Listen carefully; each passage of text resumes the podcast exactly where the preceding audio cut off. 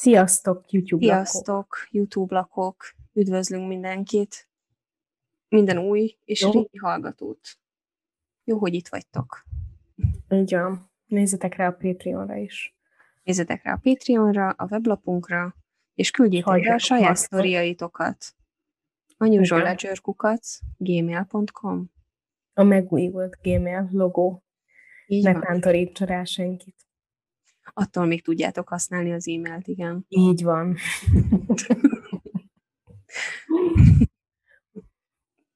Na. Na. Akkor, uh, mit hoztál ma?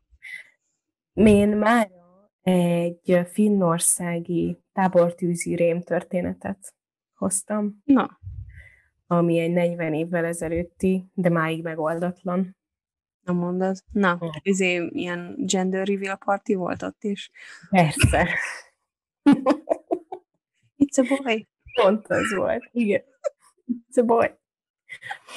Igen. Leégetjük a fél izén erdőt. Igen. Legalább fiunk lesz. Így van. Így van, it's a boy. Ez már 40 évvel ezelőtt. Na, akkor bele is vágok ebbe a tábortűzi rém sztoriba.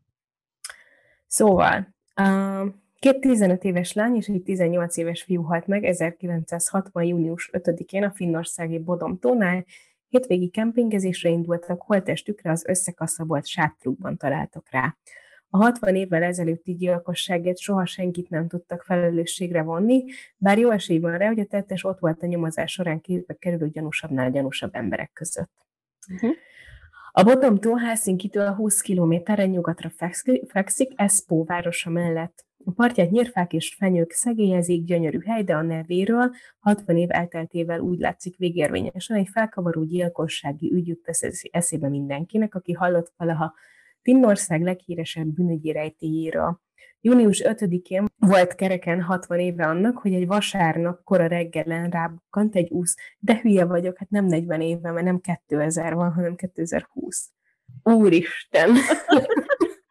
Tíz évvel ezelőtt még 1990 volt a fejem. Jézusom, csak most, ahogy itt a jegyzetemben olvasom, hogy hatban, de akkor még, tudta, akkor még ki tudtam számolni.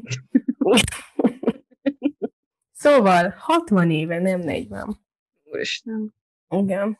Szóval június 5-én volt, idén június 5-én volt kereken 60 éve annak, hogy egy vasárnap kora reggelen rábukkant egy úszni induló férfi, a véres összedölt, összekaszabolt sátorra, benne három kempingező kamasz testével. A társaság negyedik tagja a ponyván feküdt kívül, megsebesült, de életben maradt. A mészárlás egyetlen túlélő, túlélője azonban nem tudott segíteni a tesztes kézre kerítésében. Fejsérülése miatt nem emlékezett semmire abból, hogyan haltak meg a társai, a barátja és mindkettőjük barátnői. A hármas gyilkosság, amely több horrorfilmet ihletett, az egyik legismertebb finn metal zenekar a Children of Bodom nevét adta. Mai napig megoldatlan maradt. izé, Children of Distance. Na, szóval a négy eszpói fiatal, egy hétvégi kiruccanásra indultak 1960. június 4-én a Bodom tóhoz, mint már ugye említettem. Uh-huh. Fiúk motorjaival mentek, vettek pár italt, a terv az volt, hogy fölérnek, napoznak, horgásznak, négyesben budizgatnak, igazán tökéletes programnak ígérkezett. A sátrukat a tó déli oldalán állították fel egy felszigeten, nem messze egy népszerű strandtól. A szombat jól telt, ahogy tervezték, éjfel felé vonultak visszaaludni a sátrukba. A fiúk pár óra múlva felkeltek, hogy hajnali horgászásra menjenek, de nem volt szerencséjük a halakkal, hamar visszatértek a sátorhoz, és újra lefeküdtek aludni a lányok mellé. A támadás volt, amikor kora reggel uh, érhette őket. A sátruk köteleit elvágták, a ponyva rájuk omlott, csapdával étve őket. A gyilkos kövekkel és késsel esett nekik, kívülről a vaktában, a sátor ponyván keresztül ütöttek, kaszabolt őket. Milyen annyira gyorsan történt, hogy az áldozatok zajt sem csaptak, igazából fel sem foghatták, mi történik velük. Ja. Kivéve... Azt mondják, hogy valószínűleg azért vágták el a sátrat, hogy összezavarják őket, mert... Igen, hát most rádől a sátor. Mi a fasz, miért rám a sátor, és akkor már nem is foglalkozol azzal, hogy mi történik kint. Persze, persze. Szóval ugye nem foghatták fel, hogy mi történik velük, kivéve Niels Gustafsson, ő volt az, aki sérülten a sátorponyván kívül feküdt, amikor rájuk találtak, és a sebesüléseiből úgy megpróbált védekezni. A rendőrökkel együtt a helyszínen nagyon gyorsan megjelentek segíteni vágyó helyiek, bámészkodók, ahogy ez ö, több közétett videón is látszik. A jövés-menés nem használta nyomok rögzítésének. Több ezer önkéntessel hajsza indult a tettes után, átfésülték a környéket, és közben keresni kezdték a gyilkos fegyvert is, ami nem volt sehol. Kutattak utána a szárazföldön és a tóban is, de a mai napig nem került elő. Hiányzott még néhány egyéb, egyéb dolog is, pénztárcák, néhány ruhadarab, Gustafsson cipője. Ezek közül egyes halmikról a másik fiú, Börcsekiéről például a gyilkos fegyverhez hasonlóan azóta sem tudni, hova lettek. Gustafsson cipője ugyanakkor meg lett körülbelül 600 méternyi távolságra a sátortól. A mészárlást magát senki kívülálló nem látta, de volt néhány szemtanú, akik a távolból felfigyeltek némi mozgásra azon a reggelen. A három kilométer hosszú, egy kilométer széles tó túlpartján például madárlesen volt két fiú, akik a messzebbségből egy szűke férfit figyeltek meg arra felé. Gustafsson többszörös törésekkel és agyrázkódással heteken töltött kórházban, mire felépült. A gyilkosról viszont nem tudott mondani semmit. A felsérülései miatt részleges emlékezet kiesése van, állította, hogy semmire nem állította, és hogy semmire nem emlékszik onnantól kezdve, hogy aludni tértek a sátorban. A rendőrség szokatlan módszereket is bevetett, bár már már erősen megkérdőjelezett, hogy hipnózissal megbízható valódi emlékképeket tehát előírni, akkoriban több bizalmat szavaztak ennek a technikának, és Gustafsonból többször is megpróbálták hipnózissal előcsalogatni az ember, emlékeket. Hm. Az er- hm? hm? Semmi, csak azt mondtam, hogy... Hm. Ja.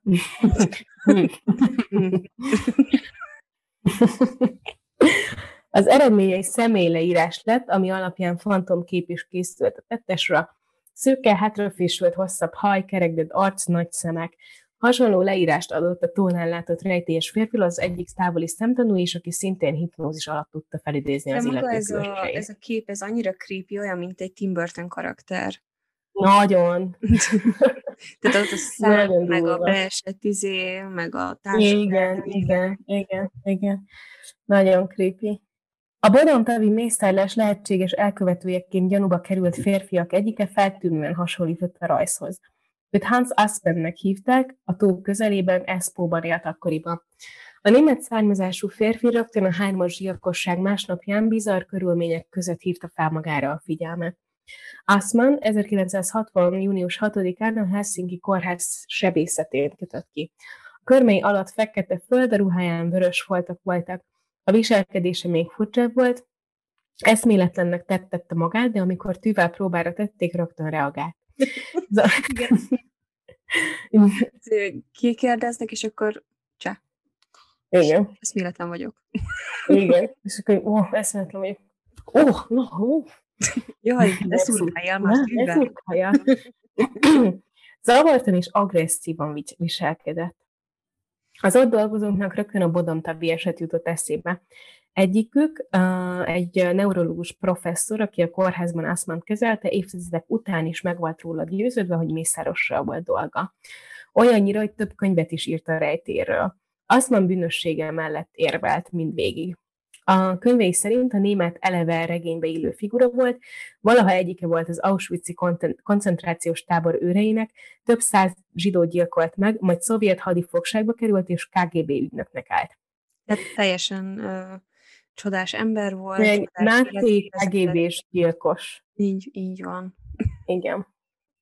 Bár Ászman ügynök mi volt a bizonyítás soha nem nyert, a professzor és egyik szerzőtársa egy rendőrkapitány szerint ez magyarázza, hogyan úszhatta meg nem csak a bodontavi mészárlást, hanem más gyilkosságokat is, amelyeket a számlájára írtak. Aztán a foltos ruháit nem foglalta le és vizsgálta meg a rendőrség, az orvosokat, akik ellátták, nem hallgatták. A gyanút erősíti, hogy Asman levágatta a haját rögtön azután, hogy a hírekben közzétették a feltételezés gyilkos személy leírását. Egyáltalán nem gyanús. Nem, nem, nem. Yeah. Csak el kellett menni a fodrászhoz. Vagy lehet, hogy izé meglátta izé a média izét, és akkor ú, az meg pont holnapra van időpontom a fodrászhoz. Ez nem Így jön ki majd jól. Ez nem jön majd ki jól. Igen. Lehet, hogy lemondom, felhívom Louis-t, fel, lemondom. Ám mégsem, mert végül is pont nem, én vagyok. be van bukolva egész hónapra. Igen, Hát végül nem jó, mert én vagyok azon a fantom képen, szóval inkább akkor levágattam. Az Aszman bűnösségéről szóló elmélet egyik nagy hiányossága, hogy nem igazán sikerült valódi indítékot felmutatni, legfeljebb annyit, hogy az évek óta droghasználó férfi az amfetamintól szabad utat engedhetett a gyilkos késztetéseinek, és örjöngeni kezdett. A rendőrség legalábbis a hivatalos verzió szerint azért tette le Asman, azért tette le Asman meggyanúsításáról, mert betonbiztos alibije volt. Igaz, ezt az alibit évtizedekig nem osztották meg az átlagemberekkel, azon az alapon, hogy érzékeny, személyes információkat adnának ki vele. Végül 2005-ben hisz hozták nyilvánosságra a dokumentumokat, amelyekből kiderült, Asman elvileg a szeretőjével töltötte a kérdéses éjszakát és reggelt egy olyan házban, ahol a nőn és rajta kívül mások is tartózkodtak. A nő azt vallotta, hogy Asman végig mellette feküdt, a pár szobájának ajtaja nyitva volt, és a férfi nem mehetett volna el úgy onnan, hogy másnak ne tűjjön fel a mozgás. Mm. A tanúk egybehangzóan állították, hogy Asman nem ment el a házból. A rendőrség, amely uh, ezeket a könyveket fikciónak, a képzelet termékének minősítették, foltos ruhát és a kórházban tanúsított furcsa viselkedést azzal magyarázták, hogy Asman vörös festékkel festett és berúgott közben. Ő vagy egy bagoly volt. Egy bagoly volt, igen. igen Meg táncoló vírus. Igen. Ja, hát igen. Uh, Asman a 90-es évek végén meghalt. Wow. Régóta, ha... igen. Uh, régóta halott már uh, Valdemar Gilström, a más, mészárlás másik legfontosabb gyanúsítottja is, aki igazán csak halálával lépett elő azzá. Öngyilkos lett, és a Bodom tóba ölte magát. A férfi bűfésbótét üzemeltetett a tó közelében, a helyiek körében közismert volt az erőszakos természete, és hogy a táborozókat, fiatalokat kifejezetten utálta, nem egyszer lépett fel agresszívan velük szemben. Milyen jó, hogy ezt a vállalkozást indította a tó közelében akkor. Igen. Meg, ja, ja, meg izé, dobálta a gyerekeket kővel, meg ilyenek. Igen. Utálom az embereket, utálom a kempingezőket, a kirándulókat, a turázókat, a fiatalokat, a gyerekeket, és akkor nyitok egy büfét nekik. Jó van, akkor legyen büfé. Legjobb. Legjobb. Majd megdobálok gyerekeket kővel. Így van. Legalább azt szerette, érted, dobálózni. Miért itt izé biciklizál? Te hülye kempingező.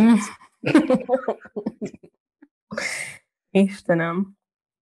Vallú, ezen a néven emlegették a környékbeliek, valahogy a sajátjának tekintette a tóhoz vezető utat, a maga felelősségének tartotta, hogy rendet tartson.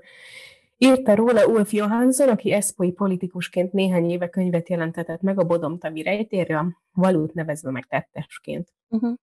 A Johansson Eszpóban nevelkedett, 18 éves volt a gyilkosságok idején, és állítása szerint még össze is futott az áldozatokkal azon a szombati napon, amikor megérkeztek a tóhoz.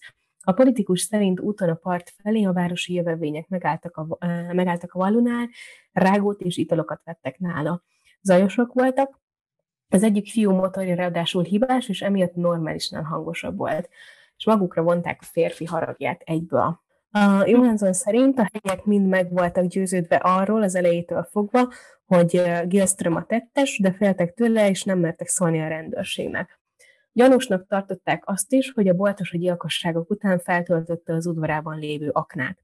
Sokan úgy gondolták, oda rejthette a tárgyi bizonyítékokat, a gyilkos fegyvert. A rendőrök tartottak házkutatást nála, de nem találtak semmi érdemlegeset, viszont a frissen feltöltött aknával nem is foglalkoztak. A férfinak Asmanhoz hasonlóan alibia volt, felesége, felesége tanúsította, hogy mellette volt a kérdéses időpontban. Az asszony aztán évekkel később a halála előtt azt állítta, hazudott annak idején. A férje megfenyegette, hogy megöli, ha nem igazol neki alibit. Igen, nyilván. Persze. a nő azt sem akarta, hogy a férje mellé temessék. Arról is fent maradt beszámoló, hogy Gilström az öngyilkossága előtt nem sokkal azt mondta egy szomszédjának, én öltem meg őket. Bár nem mondta kiket, a szomszéd szerint a boldomtavi áldozatokra vonatkozott a beismerés. Hát, valószínű. Igen.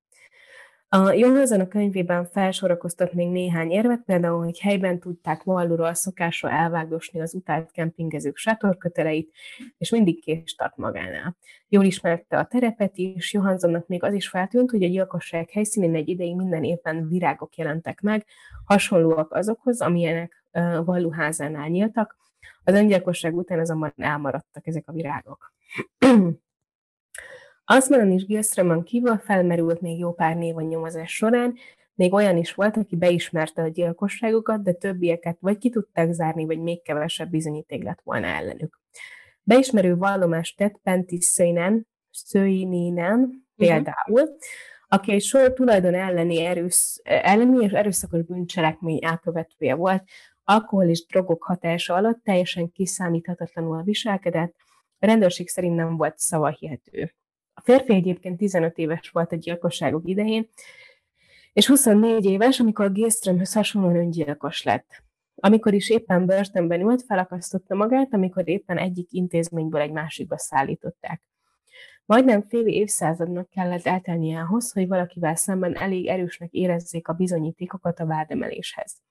Óriási döbbenetre ez a valaki Nils Gustafsson volt, a mészárlás egyetlen túlélője. Az egykori fiúból a 60-es éveiben járó, nős, kétgyerekes, nyugalmazott buszsofőr lett addigra.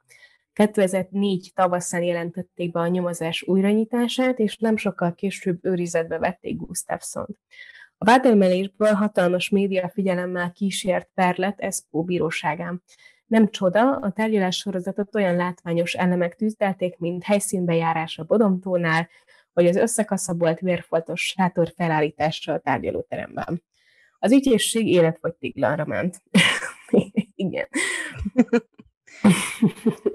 A válthatóság egy teljesen új teóriát állított fel a gyilkosságokra, olyat, amiben egyáltalán nem volt szerepe kívülálló támadónak.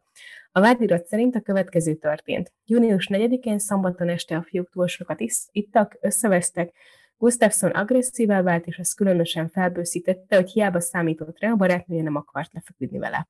Dühöngött megvadult, és hát egynek ugye az lenne a megoldás, hogy megöli akkor az összeset, aki ott van vele.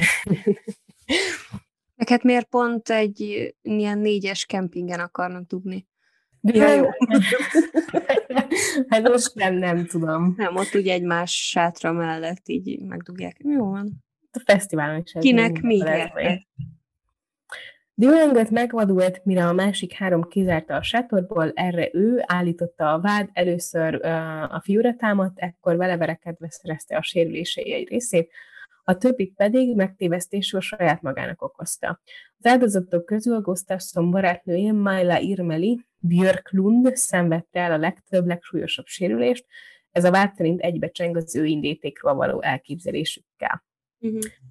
A válthatóság új, részben brit segítséggel készült igazságügyi szakértői véleményekkel igyekezett alátámasztani az állításait. Az egyik kulcsbizonyítékú Gustafsson cipője volt, amin megtalálták az áldozatok vérét, és arra következtettek belőle, hogy a gyilkos ezt a cipőt viselte. A védelem válasz erre az volt, hogy a cipőt a gyilkos is viselte, az nem Gustafsson volt, és különben is a cipő hogy került volna 600 méterre a helyszínről, hogy tette volna meg ezt az utat a sérült fiú oda-vissza, visszafelé ráadásul mezítláb. Ráadásul emlékeztet... Hogyha annyira be volt baszva, akkor hogy honnan um, jöhetett volna ez az ötlet, hogy akkor gyorsan elviszem ezt a cipőt. Igen, igen, igen, igen. Elég fura. Igen. Mert azt arra sem tudok gondolni részegen, hogy, izé, hogy hogyan tegyek két lépést. Vagy szerinted ő 600 méterre. Nem, szerintem nem az a csávó, aki utálja a kempingezőket. Szerintem is ő volt, igen. A, ráadásul emlékeztettek uh, rá egyes formiknak, például a Börcsekinek teljesen nyoma veszett, ezeket kivitte volna magával, hanem a valódi gyilkos. Uh, ez amúgy szerintem teljesen valid, mert most ő mit, meg hova rendezgette volna, tehát hogy eltűntek teljesen ezek a dolgok. A vád igazságügyi szakértői véleményei mellé a védelem oda tudta állítani az ő megbízásokból készült ellentmondó szakvéleményeket is.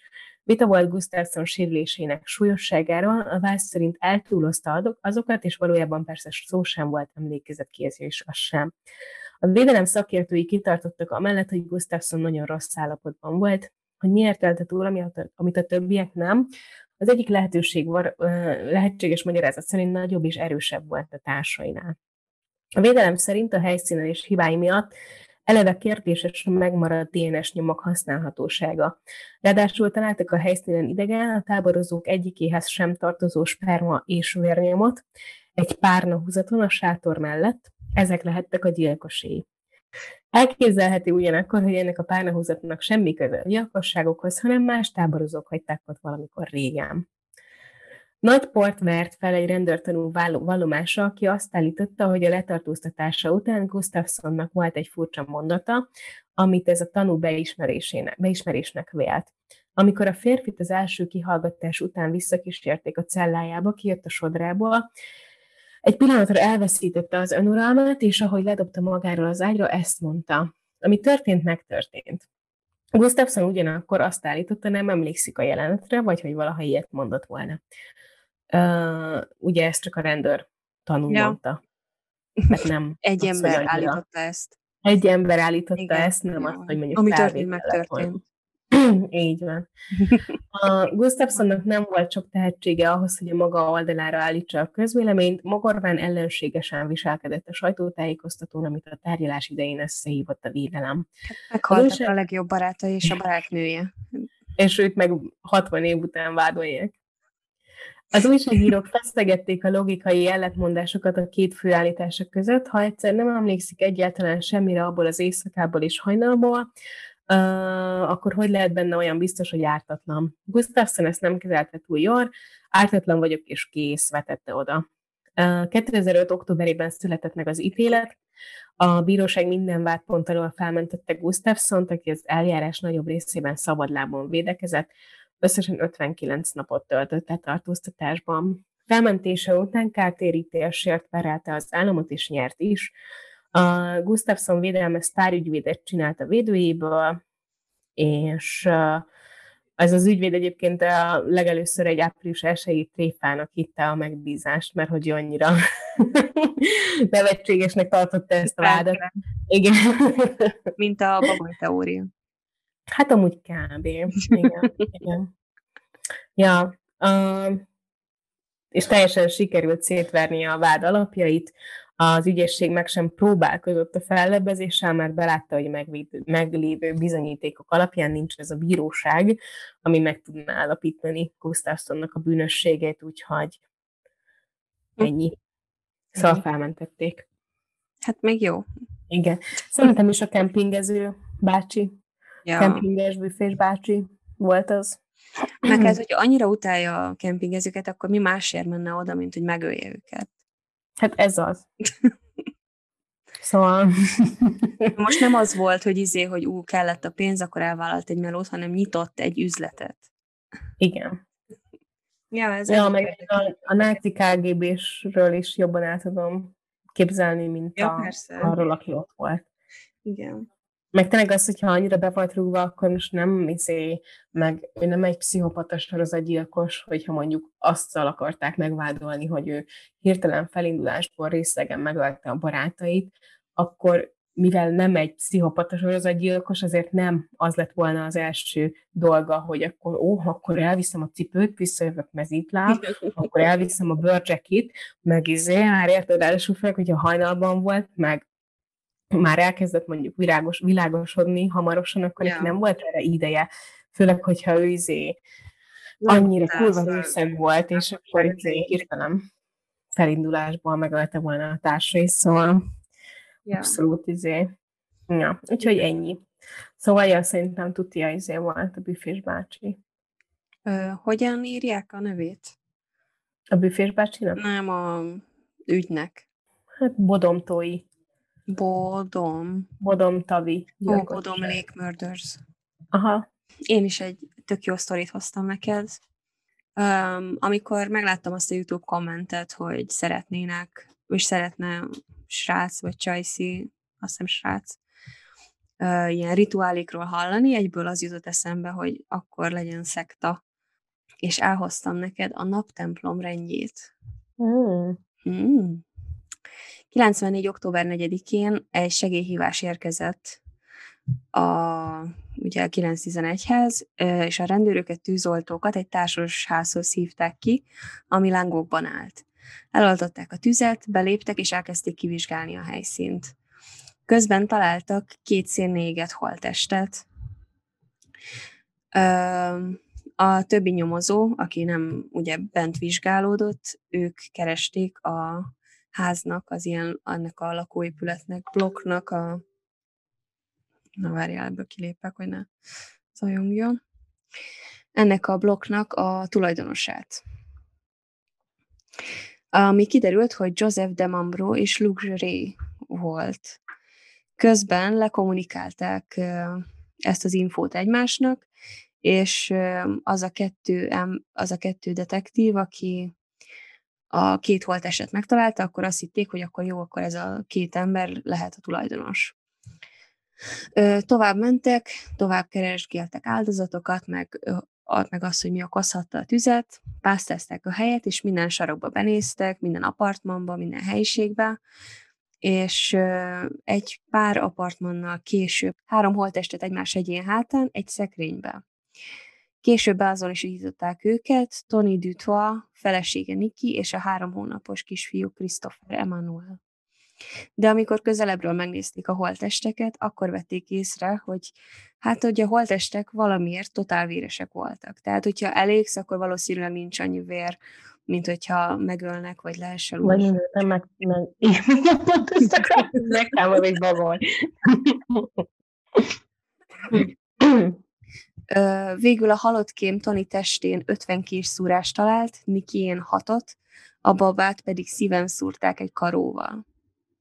Igen. Ekkor a rendőrök néztek, hogy mi a picsa, és arra gondoltak, hogy ez tuti valami izé, szek- szektás szarság. Nyilván a két holtest, akit az előtérben találtak, nem a tulajok voltak, az is egy házas pár volt. Ez is ugye a halott kém vizsgálata után derült ki. Uh-huh. Kiraktak elfogadási parancsot a tulajokra, és felfedezték, hogy ezek az emberek a nagy a naptemplom rendjébe tartoztak, azaz az Order of the Solar Temple-ba. És a két tulajcsávó vezette ezt a szektát, John de Mambro és Luxury. Igen, aztán az is kiderült, hogy Tony Niki, Tony és Niki az a házaspár, akit ugye megvizsgáltak, nemrég lépett ki a szektából, mert hogy nem tetszett nekik, hogy merre halad ez a vallás idézőjelben. Uh-huh. És ugye a két csávó ugye kisikerli kb. az embereket, elveszik a pénzüket, meg stb. De hát mindegyik szekta erről szól. Az elején még ha-ha, izé, Isten vagyok, stb. Igen, igen, igen, igen. Oparkam, utána meg ad ide a pénzed, meg az összes nő dugjon velem, meg stb., mert én vagyok Isten. Tehát mindegyik e, ebből erre utal. De ugye Luxury, meg a másik csávó eltűntek, és nem is hallottak róluk. Közben találtak gyújtósokat, amik kb. egyszerre robbanhattak, és attól égett le a ház.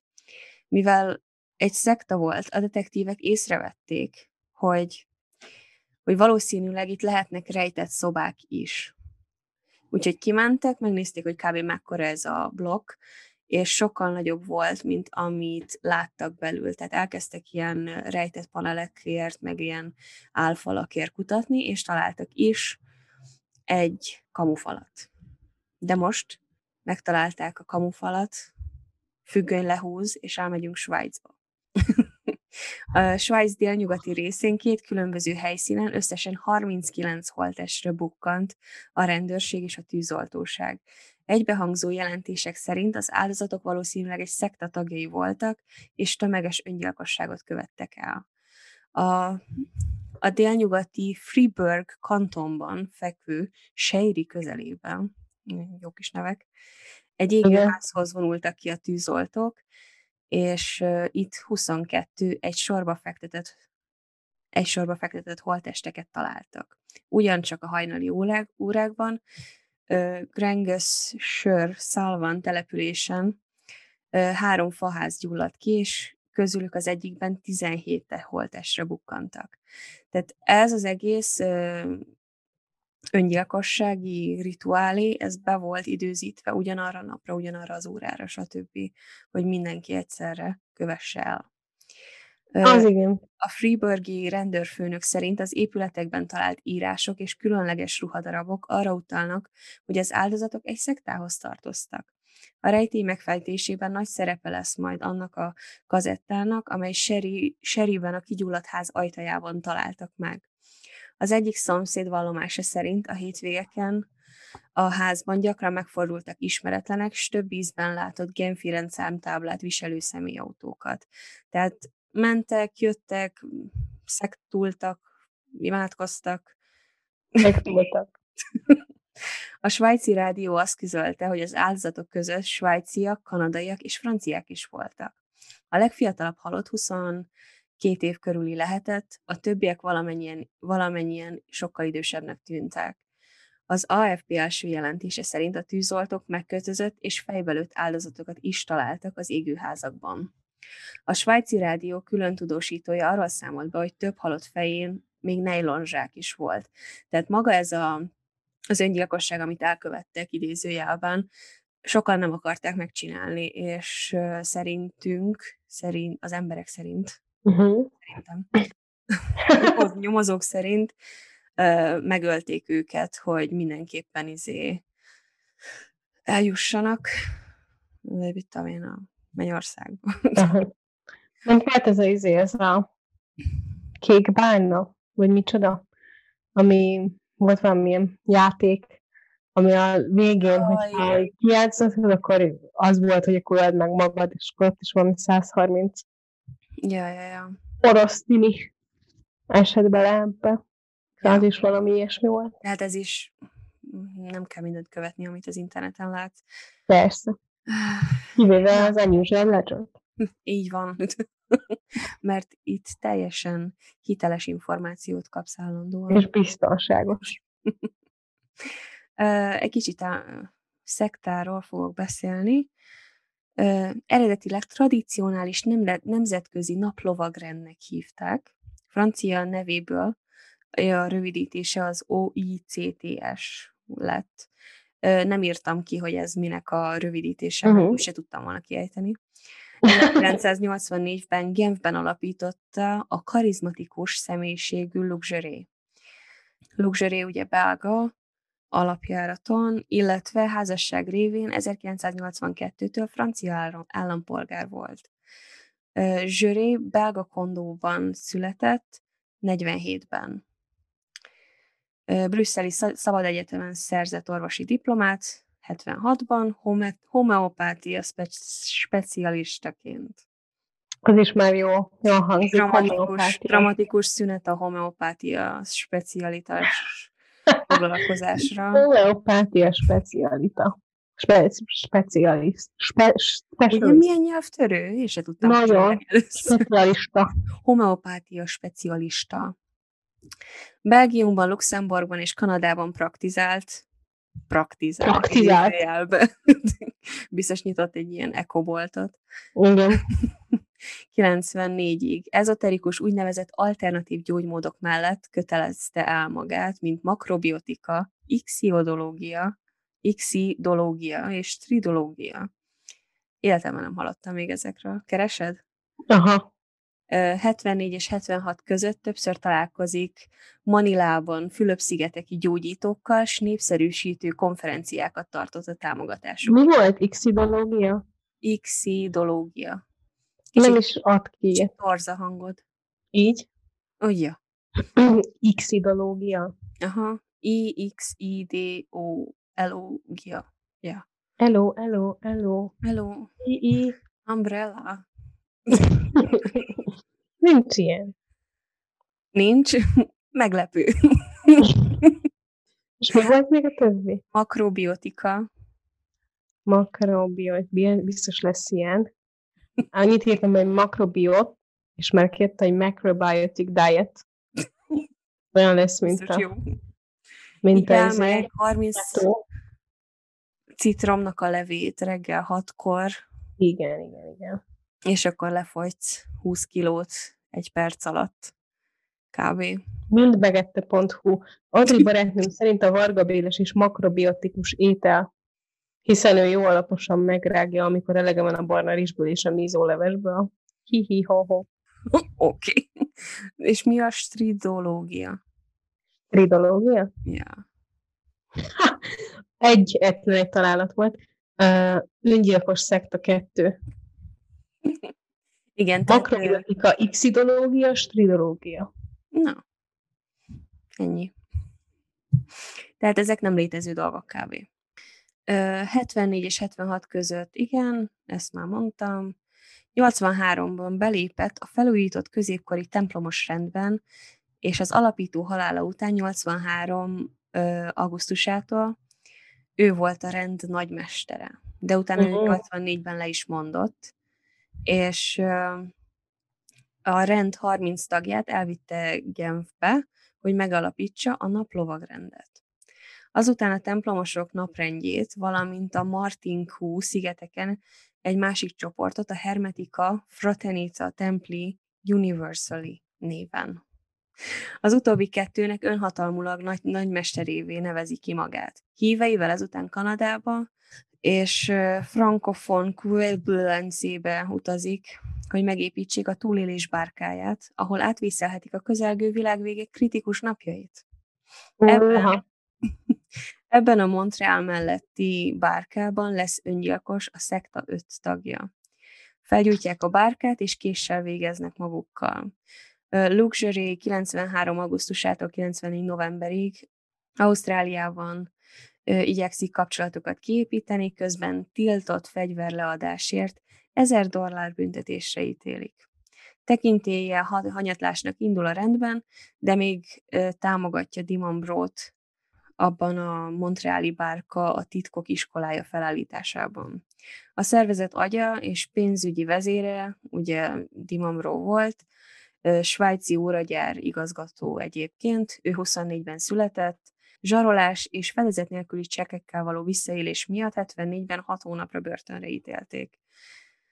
Korábban tagja volt a Rózsakeresztrendnek, és 74-ben pedig létrehozta az ezoterikus gyakorlatot folytató Golden Way alapítványt. 76-ban került kapcsolatban Luke-kal, és őt kihasználva jelentős hasznot hozó ezoterikus okkulista operációkba kezd.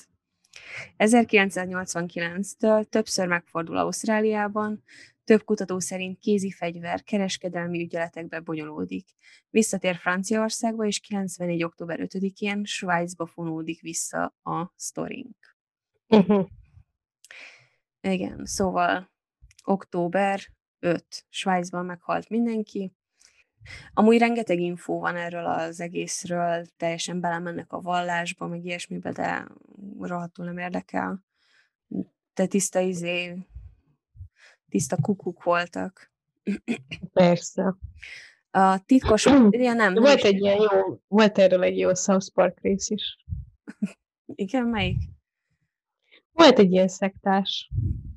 Majd megkeresem most nem mindenből izé visszacsinálnak, azt szeretem bennük. Igen. szóval a sztori nem Svájcba, hanem Amerikába fonódik vissza, bocsánat.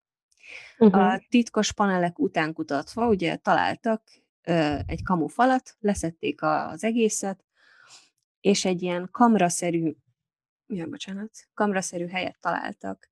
Tetőtől padlóig vörösre volt festve minden fal, tükrök voltak akasztva ö, körbe, és pesgős üvegek voltak a földre helyezve, úgyhogy egy csillagot formáljanak. A csillag körül 18 holtest volt, mind arany, arany, vörös és ilyen fura palástokban. Nekik is nejlonzacskó volt a fejükön, és rengeteg vér. Úgy néztek ki, úgy nézett ki, mint nyilván a többi ö, tömeges öngyilkosság. Ö, igen, beleegyezett ebbe az egész szektai dologba. Összesen ö, összesen a naptemprom lengyel, rendje miatt 74-en végeztek magukkal, és a világon annyi ember ölte meg magát emiatt. Mert mint kiderült, az apokalipszis eljött, és végeztek egymással, meg magukkal. Senki nem tartotta veszélyesnek egészen a kollektív öngyilkosságokig a, halottnak, a halottak szervezetében, viszont később nagy mennyiségű drogot találtak. Többekre egy titkos föld alatti kápolnába találtak rá, különféle rituális kellékek között, egy három hónapos újszülöttet pedig igen, karóval végeztek ki, ez volt a Niki meg a izének a kisfiú. Hmm, biztos önszántából akarta. Nap. Persze, ő akarta. Naptemplom rendjével tartozni a csecsemő. Az utólagos nyomozás szerint mindez azért történt, mert Dimamró gyereke az antikrisztusként azonosította, aki azért született, hogy eltérítse őt a céljától. Ez biztos így volt. Így van. Volt a bagoly, aki megölte a Petersonnak a feleségét. A hívek mindemellett végső megtisztulás reményében több helyen is időzítővel gyújtották fel házaikat, fejükre pedig nejlonzacskót húzva, szimbolizálva a földet fenyegető ökológiai katasztrófáról, mely elők, ő, melyek elől ők a Sirius csillagra menekültek. Uh-huh. Tehát ez a 74 halott, ők most a Sirius csillagon röhögnek, hogy... Ők ott vannak, persze, nekik már jó. Igen. Uh. Ők túlélték az apokalipszist. Így van, és az összes többi ember meg elpusztult. Így van. Úgyhogy ennyi volt a naptemplom rengyes dióhéjba. Sirius bolygón, Jézusom. Szegény gyerek, érted, megszületik, úristen, ez az antikrisztus, tehát mert... tehát mit csináltam, apu? Semmit. Az antikrisztus vagy. Mindenki ölje meg magát. Nem, majd ne aggódj, majd megölünk, ha nem akarod. Jaj. Meg de. amúgy a Sirius, a Sirius bolygó az, az ugye biztos alkalmas az életre. Ja, az bolygó? Nem csillag? Hát egy csillag amúgy, igen, de hát... Igen. Ja, hát persze, hát nem. Persze. Meg hát ez, tudom, ez csak úgy jutsz el, hogyha megölöd magad, tehát akkor honnan tudod? Hát egyrészt nem tudod, igen. Érted, nem tudod elmondani másnak. Hello, itt vagyok a Siriuson. Kurva jó itt. Nincsen wifi. Nincsenek izé plastik nylon zacskók eldobálva. Ennyi, ennyi. Meg, meg ugye izé, tehát hogy ők biztos jobban tudták, mint mondjuk azok, akik kutatják az űrt, meg ja, a bolygókat, meg az összes tudós, hát nem. meg akik ne Isten voltak is az űrben. Bizony. Ők jobban tudják. Sokkal jobban. A Sirius. A Sirius. Na jó van, ennyik voltunk mára. ne öljétek meg magatokat, hogyha a Siriusra akartok eljutni. Nem valószínű, hogy sikerülni fog, úgyhogy szeretném. Menjetek be a kórházba, és mondjátok azt a recepciósnak, hogy az ökológiai apokalipszis miatt meg akarod magad ölni, hogy a Sirius csillagra juss, és kövessétek a nővért, aki majd elkísértiteket egy pszichiátriai elemzésre. Pszichiátriára, így van. Ez sokkal jobb megoldás, mint hogy megöld magad. Így van, így van. Hogyha esetleg ez eszedbe jutna, akkor kérj segítséget, de ne az öngyilkossághoz, hanem a... Ne gyújts fel magad egy nejlonzacskóval a fejedel, mondjuk. Például. Na jó van. Akkor jövő hét kedden talizunk.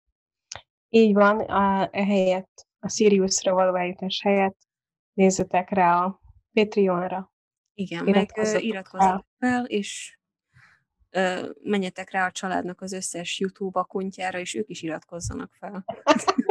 Mindenki Törjétek fel. Még a, nagy, még a nagyik is. még Béla és Bözsi is. Így van, Bözsi az itt van.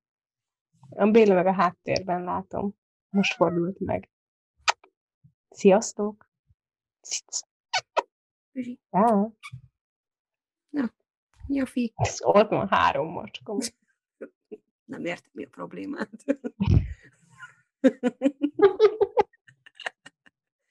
Na jó van, sziasztok! Na, sziasztok!